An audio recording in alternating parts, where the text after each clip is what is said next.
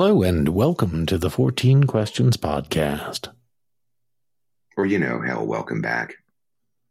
We, we've been here a while this evening, and we're just getting around to the introduction. So It's sort of crazy. So we cover a lot of stuff here, but today we're going to cover um, some SSH.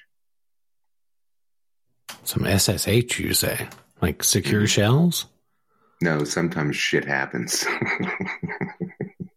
I mean, we can cover that too. Yeah.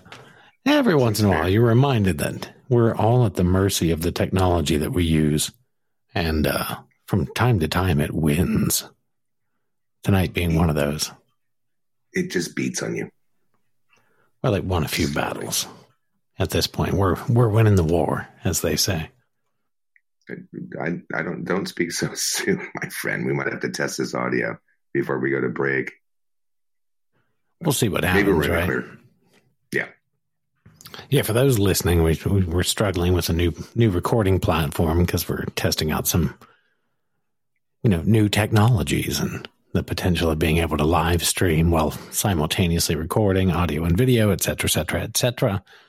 And when you try and get those sorts of modern solutions and platforms integrated with both digital and analog hardware, eh, you get some stumbling blocks. It's fun. It's like a ghost in the machine. Uh, the last episode we did, uh, it worked fine. This time, not so much. So, you know, we don't know. And speaking of last episodes, apologies to everybody out there who listens regularly. Uh, we didn't miss an episode last week. Lots of things in life going on. And, well, we're back this week. Maybe. In theory, anyway. Yeah. and, and if anybody's followed us a long time, we can't blame this on the dog ate our episode. This is just purely like two really smart tech guys just slamming our heads together. he didn't eat the episode. He threw up on it. It was, it was just ruined. I mean, that was fair. We'll always blame the we can teddy. only use It'll be excuse fine, once. Yeah. You can only use it once. Again, he, he ate it once. He threw up on it once. Next time he'll pee on it.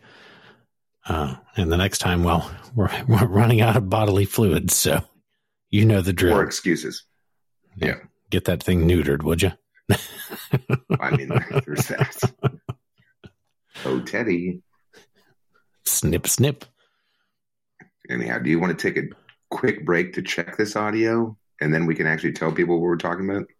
It, I feel like that might be a reasonable move just to make sure uh, that we, we have a, a functioning podcast in the works and we're not burning, burning the midnight oil uh, to produce nothing.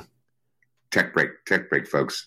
Sit tight, stand by. Tech one, tech two. We'll be right back.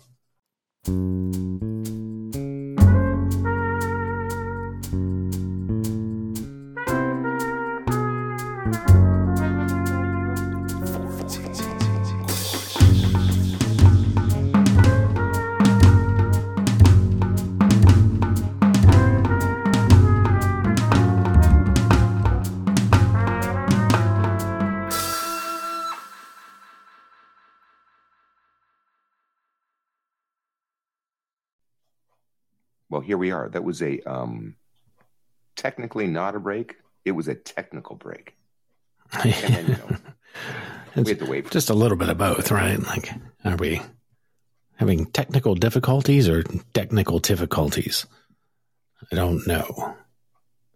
I mean, fair enough. But but better we do that rather than, you know, listeners have to listen to what we listen to for I don't know how long right now. Yeah, Dan, Dan's Dan's side uh, just was was a constant echo. You got to hear him twice Yeah, or three times. or, or three times, yeah, Yeah. With, within a matter of seconds. It was really a rather brutal. So always what are we talking about? SSH, man. Yeah, sometimes shit happens. Okay, that's fair enough. So now we're to chips. Chips, it is, yeah. Potato chips, or what are we talking about? Wavy Well, lays, We, we, we're we're going to get to that, but we discussed this beforehand, right? tortilla So chips. We talked. Don't make me hungry because we, we we've discussed chips in the past, and you know computers and this and that and the other. The other thing we've discussed is money. Um, and since we're hungry, we're going to have to discuss obviously potatoes and potato chips. Um, but yeah, chips, chips and money. I like it. Chips, chips as money. Chips as money. That's exactly where we're going. There we are. There we are. Just Now, you know more about this than I do. I mean, I know a little bit. Definitely not my area of expertise by any means. but it's kind of fascinating. So you know, basically in in this country, well, imagine everywhere. You know, the whole idea of like putting cash on the table wasn't advantageous. So I guess you, you took it over to somewhere, and then they brought you chips, and you gambled. Yeah, if we're talking in a gaming capacity, cash on the table can be really bad for a lot of reasons. I can't imagine why. I don't, you know, it's the emotions get higher when there's cash on the table, the snatch and grab, you know, runaway aspect. Um, the, uh, well, in, in instances of illegal gambling, you know, the, the cash is the smoking gun. If not, you're just playing cards, right? So, like there's there's some there's some advantages for having this surrogate money at a gaming table, whether that be Hmm. you know to keep the cash in a safe place. Well, people enjoy the gambling, the psychological reduction of investment when it's just chips instead of cash, or you know protecting yourself if you get raided in an underground gambling den. Yeah, hey, hey, we're not gambling here. We're just playing cards for chips. These have no monetary value. And so on and so forth. So, So apparently they were invented in the 1840s, at least from the notes I'm pulling up. But basically, that's also like a lot of things that we cover. On you know, unfortunately, they're saying that's not the case because this guy Richard Canfield gets accredited for inventing these things. interesting. I wonder I wonder if it's the actual invention or if it was it a patent he he has? No, he's accredited for the um the, for some of these first chips that were made out of ivory. Ooh, nice. Back into the 1840s and stuff. Mother of pearl, and I mean, obviously, these things are worth some fucking money. yeah, I was going to say we're talking about that. They're probably worth more than the money. that's what I was going to say, yeah. Yeah. At this point and, kind of funny how that works out, you know, modern modern poker chips being made of clay in high-end uh establishments or, you know, plastic at a home game. That makes sense, but yeah, if I wanted a set of, you know, 500 ivory poker chips, I imagine I imagine it would uh, cost me a little bit of money You probably. to say the least. So, one. But going to your your whole point, they do not mention this under the psychology of these things. They mention, you know, it separates you mentally as a gambler. You know, if you're vulnerable to money, little easier for big bets. You know, you can push them across the table. It doesn't mention the whole if you get raided doing something illegal. I didn't think of that one. It's amazing. Yeah, I, I did. If if you just you know they sell like just colored poker chips that don't even have denominations on them, you know, like red, white, and blue, right? You you could make the argument we're just playing cards. Like these are these have no value. You know, it's just a way of tracking who's who's winning. Monopoly money. It's it, monopoly money has denominations, so one it, it's more of a leap Hmm. uh, there to uh, to go. And maybe these are representative, but if you if you had just colored chips and everybody knew what color was what, and you cashed out later, then one could make the argument: yeah, we're not gambling. We're simply Hmm. playing for fun. I mean, do you consider when you play Monopoly gambling? I mean, I have building extraordinary fucking wealth and trying to destroy somebody. I did all of the above. Yes. Okay, fine. We'll have to do a deep dive on Monopoly at some point in time. Because, you know, That would actually be a fun one to do. That, that covers a lot of bases. yeah, the whole you don't just get out of jail thing. You know, sometimes you have to go to fucking jail. You know. But yeah, this seems to be a, a thing that started and then the the casinos they they went to plastic and then I guess people being people would bring their own chips and try to put them like sneak them in? Yeah, sure. There was, yeah. There's been multiple incidents, you know, over the years of people counterfeiting poker chips and trying to sneak them into an establishment. Oh, which is, you know, partly why every casino has their own chips now, right?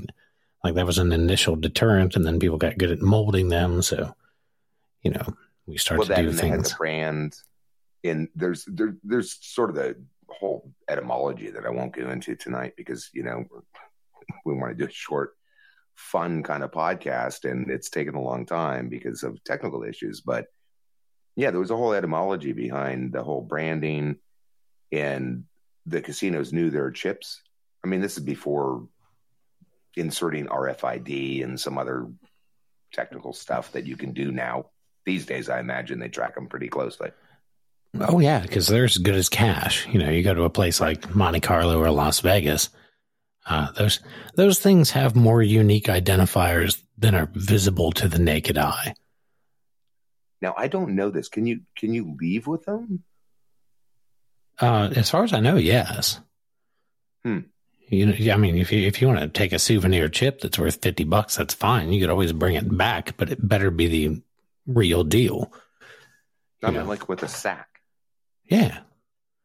Huh. I mean, I've left with some, so nobody tried to stop me. You know, little souvenirs. You're like, I'm going to keep my uh, my one dollar, five dollar chips here and there from casinos I've gone to. Why not? This is kind of fascinating. So, in, in I came across a thing. So, what's the what's the card company? You'd know this, being the illusionist. If if folks are just listening to us for the first time, Brandon has a, a vast wealth of experience when it comes to, you know, illusion and some other things.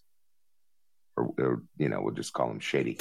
Anyhow, what's, what's, I, know a lot about a little, and a little about a lot. So, what's the what's the prevalent? What's the card company? Because I mean, there are a few out there, but they, I mean, it, probably the most prevalent would be the United States Playing Card Company.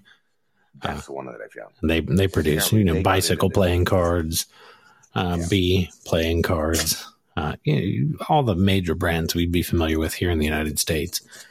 Um, but then you have places like Cartamundi and other, you know, high end manufacturers as well. So why do you think the, the playing card company would get into the chip side of things? It just seems like a natural leap, right? So I mean, the point with the, the, the thing of playing cards, right, is that you open them and that they're they haven't been fucked with, with lack of better magical words that I can come up with. Yeah, ideally, you know, a factory sealed deck would be not tampered with uh, for a number of reasons. So they would have some kind of cred in the business for somebody that's trying to like steal your ring, show you a couple illusions, pick your pocket, so they would be the people that would supply the cards. So said illusionists could do such thing, and at the same time be like, "Hey, we'll supply the um, chips you gamble." Is that where we're going? Or am I being too hard on the magicians of the world? I mean, you got to do what you got to do, right? I, I, I, mean, I would just assume it's a logical extension of the business. You know, obviously, yeah. playing cards get sold in a retail capacity and in great numbers, but also, you know, in the gaming capacity, tons and tons. And I mean, you know, there are contracts for custom printed decks because, again, much like you don't want counterfeit poker chips, you don't want somebody to bring in matching playing cards. If they were able to switch in, say, extra aces or 10 value cards in a game of blackjack, uh, that becomes problematic. So, you know, you go to a casino, they don't use an off the rack deck of playing cards. They use a custom deck that's available only to them printed only for them. And then if they do sell them, like in the gift shops and stuff, they're generally uh, either have the corners cut off or they have a hole drilled through every single card uh, to prevent that sort of thing from happening. So again, I think it's just a logical that, that extension of the business. Yeah, because I'm I'm looking here where you know the you know 39 millimeters in diameter and eight grams, and they all have this very specific um, way of manufacturing, I guess, per casino, right? Yeah, yeah. Whether it be the color or the playing cards did that.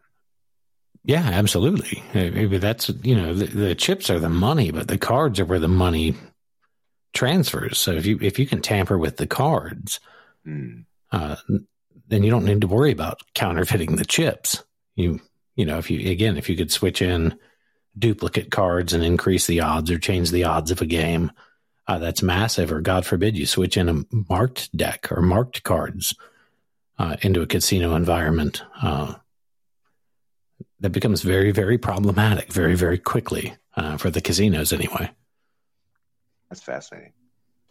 And then, and, and then the, go a step further, right? That would apply to dice and some other things that are used in these environments of where we're trying to keep the rules the rules and keep the playing field level, correct? Yes, and again, you know, the dice are manufactured to a very high standard um, and are unique to each casino. Uh, and they do sell them. That. Yeah, they do sell them, but they mm-hmm. are stamped.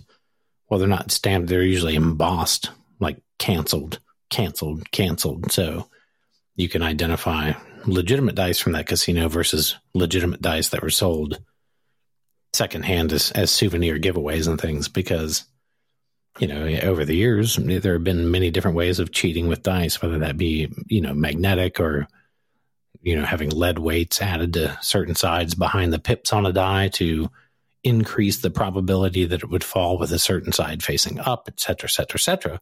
Uh, they don't use a generic die. They're unique to each and every casino, specifically for that reason. And then there are many ways of testing those dice and, and their balance as well. So there's some rigorous processes that are in place behind the scenes. So in the time that you've been in and out of a thing for years doing illusion and this and that and the other, you, you, have you ever come across any counterban, like cards that you know right out of the gate, like this this deck's rigged, or I mean, because the thickness of them, or whatever. I mean, yeah, but not not in a gaming environment, not in a casino. Um, you know, I think there was a time, or, or so the stories and legends would say, uh, you know, in Vegas was not the family fun destination that it is today. Oh, uh, where, where there were some very shady things that went on, but uh, eventually they realized like security was the most important thing in in keeping the games legitimate. Uh, you know, back when you couldn't just bust kneecaps anymore, you know, go pop people and throw them in the lake. um, they have a lake. It was a desert. I'm just, yeah, but ultimately, um, there's too much money to be made, and so to risk it by cheating on the house side is just suicide because if that comes out that that the house is cheating, like you're done, you're sunk. Like the the money's far more consistent long term if you run an above board operation, which I think is why they take these things so seriously. I mean, that would make sense and you know every family and friends occasion that you get together will have a, a list of things you check before you start playing monopoly with your friends or family. You know, yeah. don't trust anybody. No, yeah out in the wild and, it had like informal poker games or even cash games. I've, I've seen some interesting things over the years. You know, in back in the day, even like the United States Playing Card Company, well, to this day, they print factory marked decks. So you could buy a deck of cards from the U.S. Playing Card Company. Um, they used to make them on bicycle stock. So like the the same deck you could buy off the shelf at say Walmart or the drugstore or whatnot. You could, if you knew where to go, you could buy a factory printed, sealed, marked deck.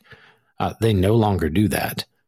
Um, so they have very specific back designs um, now that they'll do factory marked cards, but there aren't any of their uh, long standing trademarked back designs. I'll say that much.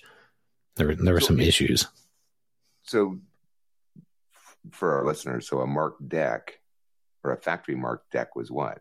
Like a if you if you knew where to look, you had an advantage. Uh, yeah, yeah. If you looked at the back of the cards, then you could um, identify the front of the card by looking at the back.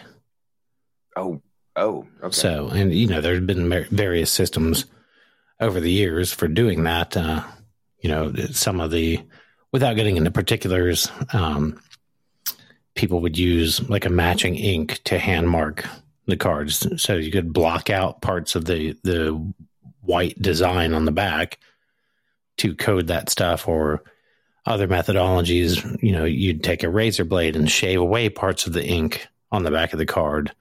Uh, but to get them printed from the factory, there just weren't any of the telltale signs, um, aside from the fact that they were marked.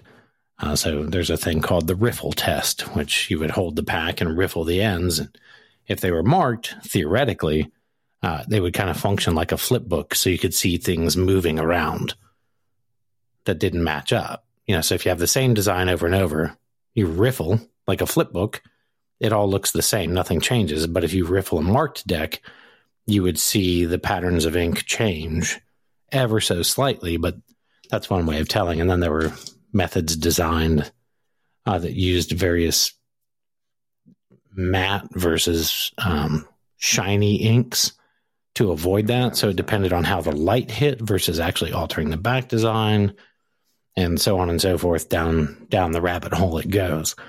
Uh, I've seen systems as sophisticated as uh, having the edges of the cards marked with a uh, like infrared ink, essentially, where a device could read the side of the deck.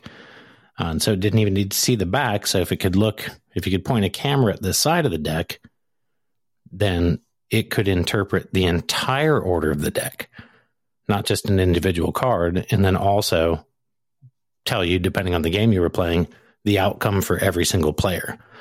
Um, it, that that stuff gets really interesting if you look at you know the magic side versus the gambling side, et cetera, et cetera. And here I thought we were doing a fun episode. Now we're going to get it, have to get into a whole fucking thing, and you know, I mean, you know, like, there's lots of money on this. There have been books been that have been written about cheating at playing cards and casinos and whatnot. Whether it be that crew from MIT that figured out a way to oh, just pummel blackjack into the ground and.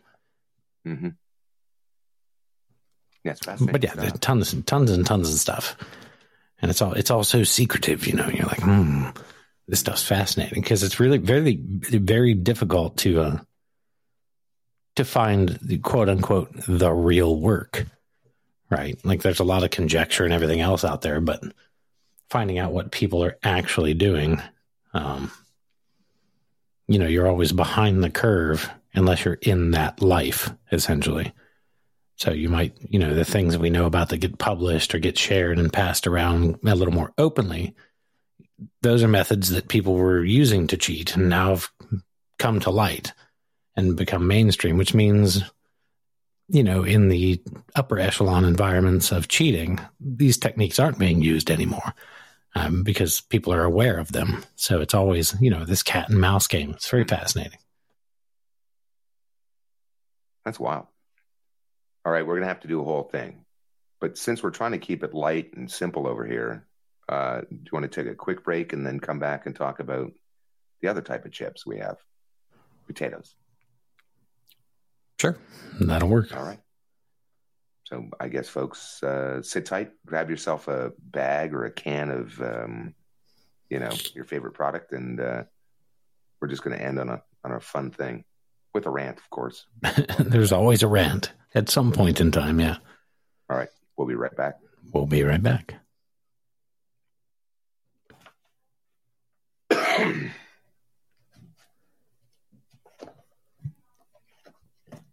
God damn it.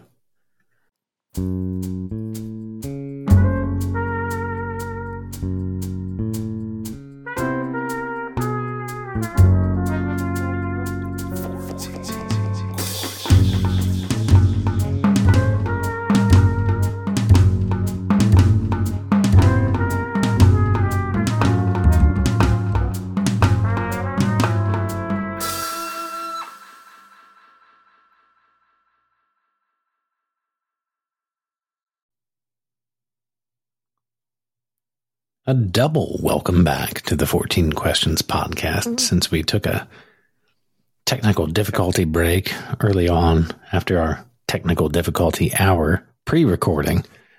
Uh, hour? Damn near it felt like it. Yeah. Maybe it was less. I don't know.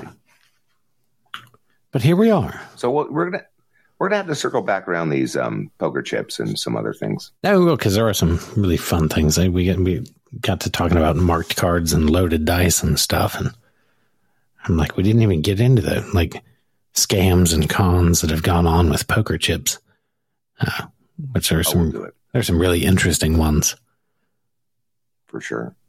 Well, we got to talk about serious stuff. So we wanted to put potatoes back in the headlines. So for the listeners, oh, did we go with potato head there? That was real subtle. Well, you know, it, it hasn't been but a fucking year, right? That they were screaming about a plastic potato in the hollowed halls of Congress of the United States. Has that only been a year? I feel like it was two years now. I, Wasn't that in 2020? I think it was 2020 when they were screaming about plastic potatoes and stuff. Surely they wouldn't do that. Well, uh, potato head. I don't know if they figured out how to gender it yet. Apparently, potatoes, potato. I mean, I I don't know. There's, there's I mean, why do they call it potato head? Because it's a potato with appendages, so it's really potato body. Um, well, I mean, I mean, if you potato potato thing started w- way before people really got in an argument about, you know, is it a potato or is it a potato? I mean, I guess they're still arguing about that. You know, serious shit, folks. I mean, at that point, let's call the whole thing off. Can I put a warning out here before we get into this ending section of the podcast? Fire away. Okay, so folks, I don't know if you, you ever follow me on Twitter with 14 questions. I don't get into this, but every once in a while, I think there should be a rule on Twitter. You don't you don't tweet about things, you don't post pictures of food at certain times because it makes you hungry. I mean, it, it's as simple as that. And even just as recently as last week, somebody was doing like breakfast for dinner, and I'm like, oh shit! Now, now you've completely wrecked what I had in mind. But you know, it turned out so. I mean, I'm, I digress. I mean, we're going to talk about potato chips, so that's my warning. we're going to talk about potato chips. And we have none of them in my studio. Do you have any in your studio? No, I don't. I man, I, don't get me wrong. What? I love a good potato chip. I don't keep them at the house. It's very, very infrequent that I have a bag of chips around. Really? Yeah, I don't. I tend to not keep any snack foods around. Like there may be like a bag of nuts. Okay. Well, we won't. We won't get into that. Well, not in this episode. But. it is what it is. I just I don't you know I, I, like to eat. So when I sit down to eat, I eat, and then uh, I know that I like to eat. So I try not to have anything around that I will mindlessly graze upon with my cow brain.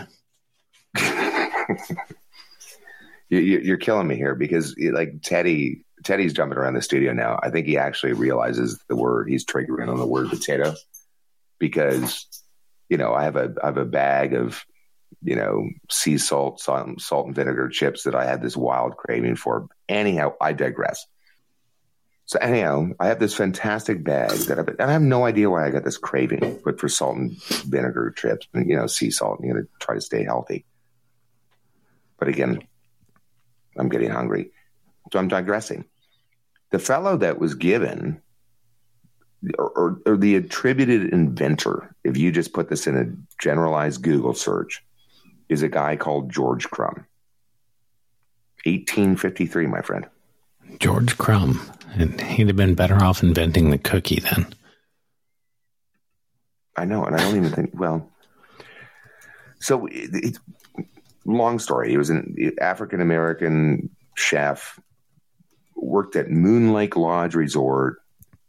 I mean, this is the number one thing you hit in Google in Saratoga Springs, New York. And people can at me and say that I'm completely wrong about this, but apparently they were known for French fries.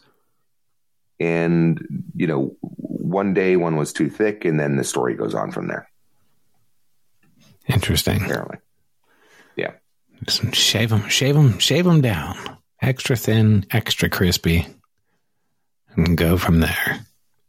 Now, for the other folks that listen to us in other countries, because we have a tendency to want to own history over here, um, you can go to some other references online. And then, you know, chips.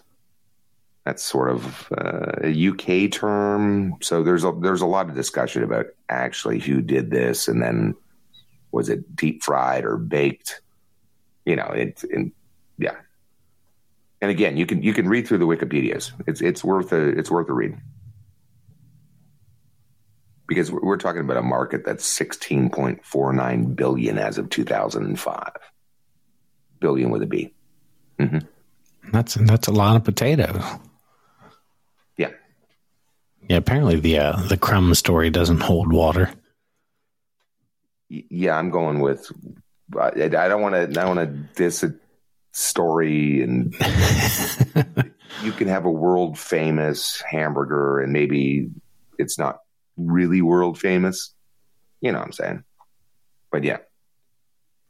Over here on the 14 questions, we usually cite our references, but we have not spent a month researching the potato chip yet. it better be a slow month if we if we get down to that. Or that, better that and it's going to be one that's really bad for the waistline, you know. Yeah. We'll wait for the winter or something dipping chips and who invented that. But yeah, it's it's kind of it's it's fascinating stuff. Now, I, I have it. I've got to admit, once in a while, and I'm fascinated about this, and this is almost worth a full episode. But if you want to get into the particulars of the potato chip, I got to bring up Pringles. I'm sorry. I don't even classify Pringles as a potato chip. Are are we going to get into an argument? I mean, this get don't get me wrong. Serious. Don't get me wrong. I'll, I'll slam a can of Pringles the same as any other. However, like the Pringle is to potato chips what the chicken nugget is to chicken breasts. Like it ain't a potato Why? chip. It's, it's reconstituted potato. Like it is an engineering feat, my friend. Okay. No one's arguing that. I mean, what's a lot of the food? It's more a potato cake. Depending where you look in the aisle of the grocery store, engineering comes to mind. All right. So I don't really give a shit that it's made out of dehydrated potatoes, rice, corn, and some other really interesting ingredients. I'm telling you. Then why aren't you arguing that it's a tortilla chip since there's corn in there? Because the can's about the size of what a potato would fit in if I had to fit a potato into a can. And I'm like, obviously, this is a potato picked from the ground, and somebody that's really talented slices it perfectly and somehow bakes them and does some magical shit and stuffs them back in the can and sometimes gives them magical flavors. That's all I'm going to say. Again, I'm, I'm, no one's arguing that Pringles aren't delicious. I'm just saying I wouldn't. I wouldn't constitute them as a uh, potato chip. It's a facsimile. It's like if you went on one of those um, baking shows where they try and make cakes that look like things they aren't. That's what a potato chip is. It's something else. Or that's what a Pringle is, I should say. No, even the logo looks like a chef. Like we're, we're, talking about. And, the, and they're still imposters because what? He was it's a fake mustache on the fucking logo? No i mean look at the logo. That is obviously modeled after whoever found the first potato and sliced it perfectly. I mean maybe we should have reached out to p&g or kellogg's which is the current owner.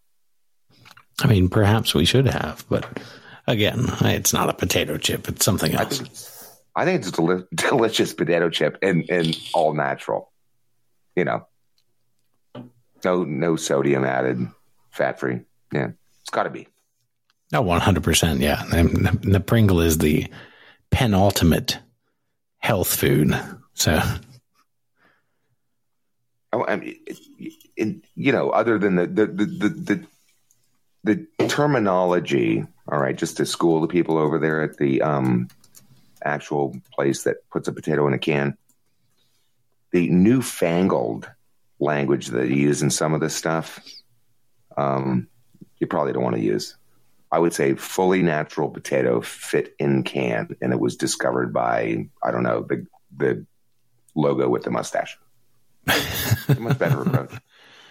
Mustache and a bow tie. Or, or, or why haven't they done a why haven't they done an ad where you know somebody's talking to their small child and the, the can goes empty and they simply take the can out to the backyard and put it into their above vegetable planter and then all of a sudden there's like five or six fucking cans in a week or two with the right sunlight i think it's brilliant Uh, yeah, sure. Yeah. Oh man, I'm looking at Pringles flavors right now. You know, you, you want to talk about Pringle? i can't I- I'm like- Oh, spare rib flavor. They made a spare rib flavor at one point in time. A uh, smoked salami, a prawn cocktail flavor, Philly cheesesteak, paprika. I'd get down on that. Um, cheesesteak mustard flavored, mozzarella stick and marinara, bacon Caesar salad flavored Pringles, barbecue I mean, chicken. it's all all the food groups it's all of it, yeah. I mean, you can literally have a steak, a salad. It, it, it's like a four course dinner. Here's here's Other a than they don't here's a three pack: soft shell crab, grilled shrimp, and seaweed flavored. Clearly, uh, I'm I'm going to go out on a limb and say those were for an Asian market, maybe. Uh, Possibly. yeah, This is this is. I'm going to go one step further, Brandon. You can use this vegetable. All right. So honestly, this is a vegetable. You can use it in other cooking. So if you want a peanut butter sta- sandwich, and I think I might have done this at some point in time, what you do, because there's not a vegetable there, is you stuff it with the Pringles chips. and don't don't get me wrong. A, a peanut butter and potato chip sandwich is uh, it's a brilliant thing. because it's crunchy, delicious, and it delivers a vegetable. Yeah, but if you want to do it right, you, you throw your Pringles in a Ziploc bag, hit them with a meat mallet until it's like a Pringles flour, and then you just lay that upon the sandwich. It, I mean, you're- it avoids the wrong. crumb factor. You know, you get a nice even coating. Mhm. It's brilliant. There's actually a casserole recipe here that they they talk about your methodology. This is fascinating. We're not a cooking podcast, but maybe we need to talk to a cooking podcast about exactly how this works when you're working with really fine vegetables. Only the finest. Only Re, fine. reconstituted rice, corn, and potato cakes. It's a vegetable. That's all I'm going to say. I think we should leave it there because I'm now really hungry. Well, there you go. All right, folks. Um, we, we, we take no, I mean, other than maybe making you ha- hungry, we didn't make anybody hangered. If you are, go eat a vegetable. That's all I got to say. Or an entire can thereof. Mm-hmm. All right. Want to leave it there until next time? Until next time.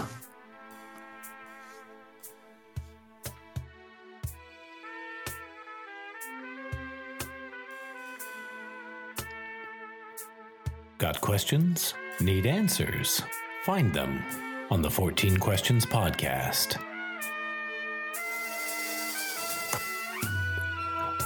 Welcome to our podcast, where we, along with our frequent guests, will be answering your questions regarding a wide variety of topics, including current events, lifestyle, politics, and of course, popular culture.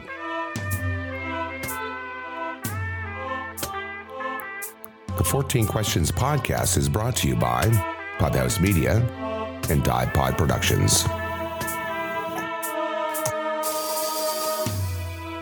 Be sure to find us on the web at 14questions.org, on Twitter at The14Questions.